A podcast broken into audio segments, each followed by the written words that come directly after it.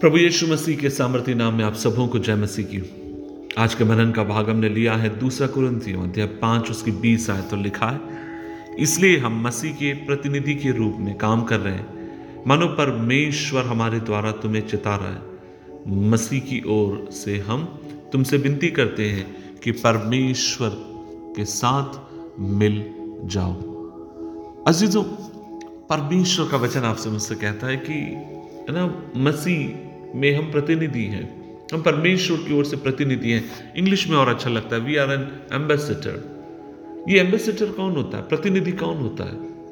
ये प्रतिनिधि वो व्यक्ति होता है, मान लीजिए, भारत देश के भीतर अमेरिका का एक प्रतिनिधि होगा, जो दूतावास में बैठा होगा।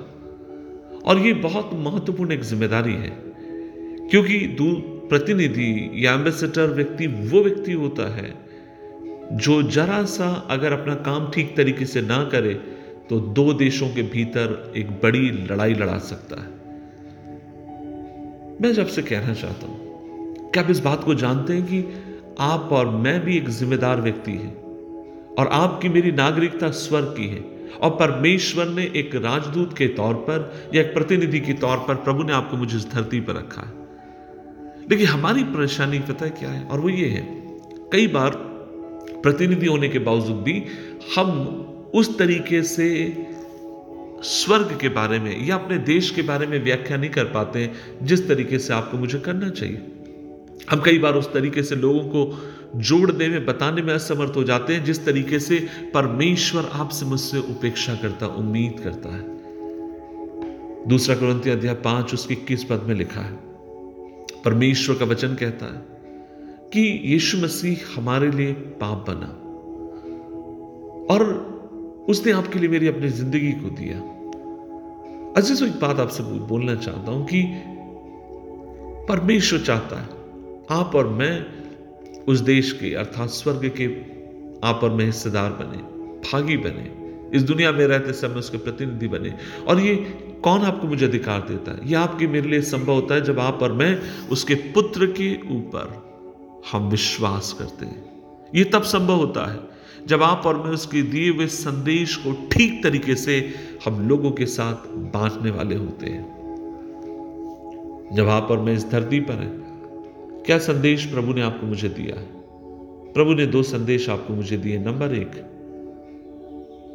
यीशु मसीह ने आपके लिए अपनी ज़िंदगी को दी। नंबर दो, जो कोई प्रभु ने कहा तुम सत्य को जानोगे और सत्य तुम्हें स्वतंत्र करेगा।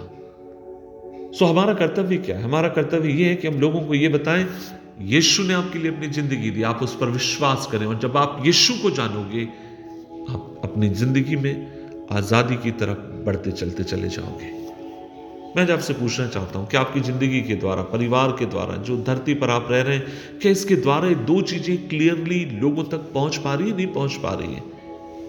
कई बार दुख की बात यह है कि हम अपने आप में ही असमंजसता में लटके हुए हम खुद इतने कंफ्यूज हैं कि हमें मालूम नहीं क्या है। हम खुद ही इतने अपने आप में इतने परेशान हैं कि हम जान नहीं पा रहे कि अगला पल क्या होगा। लेकिन मेरे भाई, मेरी बहन, मैं आपसे कहना चाहता हूँ, प्रभु ने आपको मुझे इस धरती पर रखा है और आपकी मेरी कुछ जिम्मेदारियाँ हैं। आपको मुझे प्रदर्शित करना है अपने परमेश्वर को। वचन में लिखा है कि किसी ने परमेश्वर को नहीं देखा और यह बात सच है। तो परमेश्वर के लोग कैसे देखने पाते हैं इस धरती पर? यीशु मसीह के बारे में जब हम बात करते हैं, वो तो 2000 साल पहले इस धरती पर आए, लेकिन वो आज आज के परिवेश में लोग कैसे उन्हें देखते हैं? वो आपकी, मेरी ज़िंदगी के द्वारा उन्हें देखते हैं। आज आपका मेरा जीवन क्या मैसेज दे रहा है? आज आपका मेरा जीवन क्या संदेश दे रहा है? क्या यह संदेश दे रहा है? यीशु हमारे लिए मरा। और जब उस पर हम विश्वास करते हैं, हम आज़ादी पाते हैं। यहाँ आप और मैं खुद ही हम बंदरों में बंधे घूम रहे हैं। प्रभु हमें अनुग्रह दे। प्रभु हमें कृपा प्रदान करे। हम इस दुनिया के नहीं है। हमारा वास्तविक घर वो दुनिया है जिसे परमेश्वर में देना चाहता है। आइए प्रभु पर ईमान रखें, भरोसा रखें, उसे थामे रहें। इस बात पर विश्वास करें कि हमारा प्रभु हमें कभी छोड़ेगा नहीं। प्रभु भला अच्छा और विश्वास रोके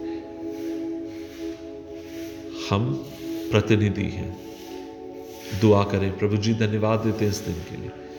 हमें अनुग्रह दे कि प्रभु जी, आपने हमें धरती के ऊपर प्रतिनिधि ठहराया। हमें कृपा दे कि प्रभु जी, इस बात को हम पकड़ के थामने वाले हैं। हमें अनुग्रह दे कि हम आपके प्रति और अधिक ईमानदारी से चलने वाले हैं। प्रभु जी, जब इस दुनिया में जीते समय हमारी बहुत सारी जिम्मेदारियाँ होने दे, उन जिम्मेदारियों को बखूबी निभाने वाले हो।